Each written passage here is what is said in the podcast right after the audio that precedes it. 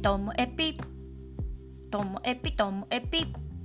面白から真面目までサクッと聞ける独り言ラジオともエピ。こんにちは皆さんお元気でしょうか？まあ、今日はですねちょっとあのしんみりうんでもまああの元気になる話なんですけど自分がね自分が元気になる話です、まあ、何かと言いますとあの私の本業は NPO でのその教育関係のことなんですね。子どもの学び場居場所を作るってやつなんですけど。まあねあの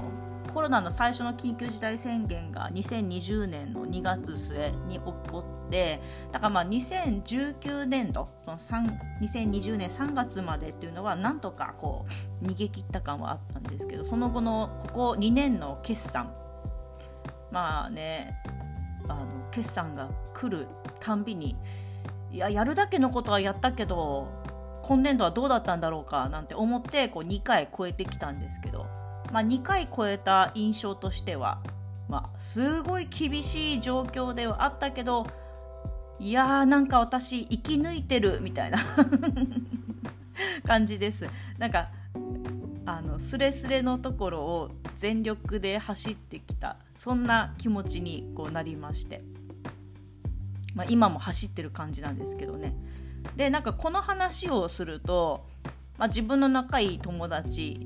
でもあんまり状況とか話しないんでそういうことは。なんかえみたいな顔されるんですよね。自分でもこう思い当たる節はあってこの2年間大変だったなんて今は言ってますけどそれでもこのポッドキャストを毎日あの続けていたりとか、まあ、去年からギター始めてみたり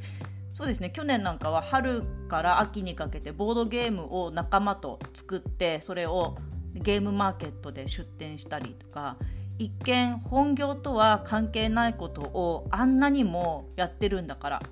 そうですよ。熱中小学校にも深く関わるようになったりとかあとこの十勝ではキャリアデザインネットワークっていうこう自分たちのこうキャリア人生についてこう熱くね語り合ったりとか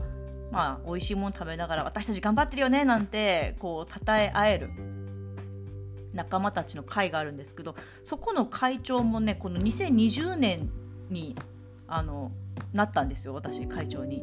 だからあのコロナ禍で大変って言いながら仕事以外の本業以外のこともなんかいろいろやっているものですから周りの人にしてみればあそんなに大変だったんだみたいな。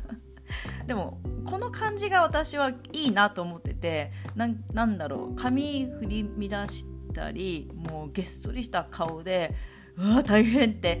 言ってるのはなんか自分の、うん、感覚にちょっと合わないしそういう自分を人に見せるのやっぱりちょっと強がりというか負けず嫌いというかそういうところがあるんでそういうのできないので、まあ、みんなになんか余裕あるっぽく見えてたって言われる方が幸せだったりします。で本当はあの中にはねあのあらゆるこう本業以外のものをお休みしたりやめたりしてもう事業を立て直すために集中してる方もいてそれはそれで全く否定するつもりはないんです。でだけど私にしてみるとなんかこれは私の場合なんですけどもあの仕事本業以外のこともやるからこそそこから新しいアイディアが生まれたりこう新しい仲間と出会うチャンスがあったり私にとっては本業を頑張るためにも本業以外のことをやり続けるってことはすごい重要だなっていうふうに思っています。まあ、そう考えるとこのキャリアデザインネットワークの会長の任期で2年なので、まあ、この夏で会長はあのの任期が1期目こう終わるんですよね。あとはえーと、今 PTA の役員とかしてるのも息子が卒業すると亡くなっちゃうしでボードゲームは作るところまでは去年で一区切りついて今はこ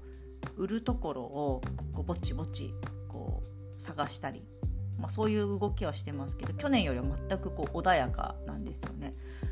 ってなるとえ時間の余裕できる？みたいな感じなんですけども。でも今新しい自分の興味があるものもありまして、まあ、これも話が進んだら皆さんにお話ししたいんですけどもこの間もねあの昆布。今私昆布に夢中なんでねちらっとお話ししましたよね。昆布のことで、えー、なんか教育的なプログラムできたらいいなって思ってたりとか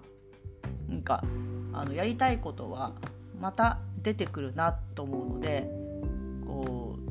う大事なのがずっと何かをやり続けるっていうものもあの必要だと思いますよ。もちろん。だからあのポッドキャストはまだ続けてますけどでもどこかで区切りをあのつけてこう整理していくってことも大事なのかなって思ったりしてて。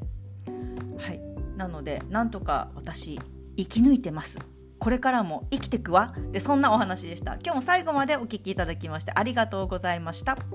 さようなら。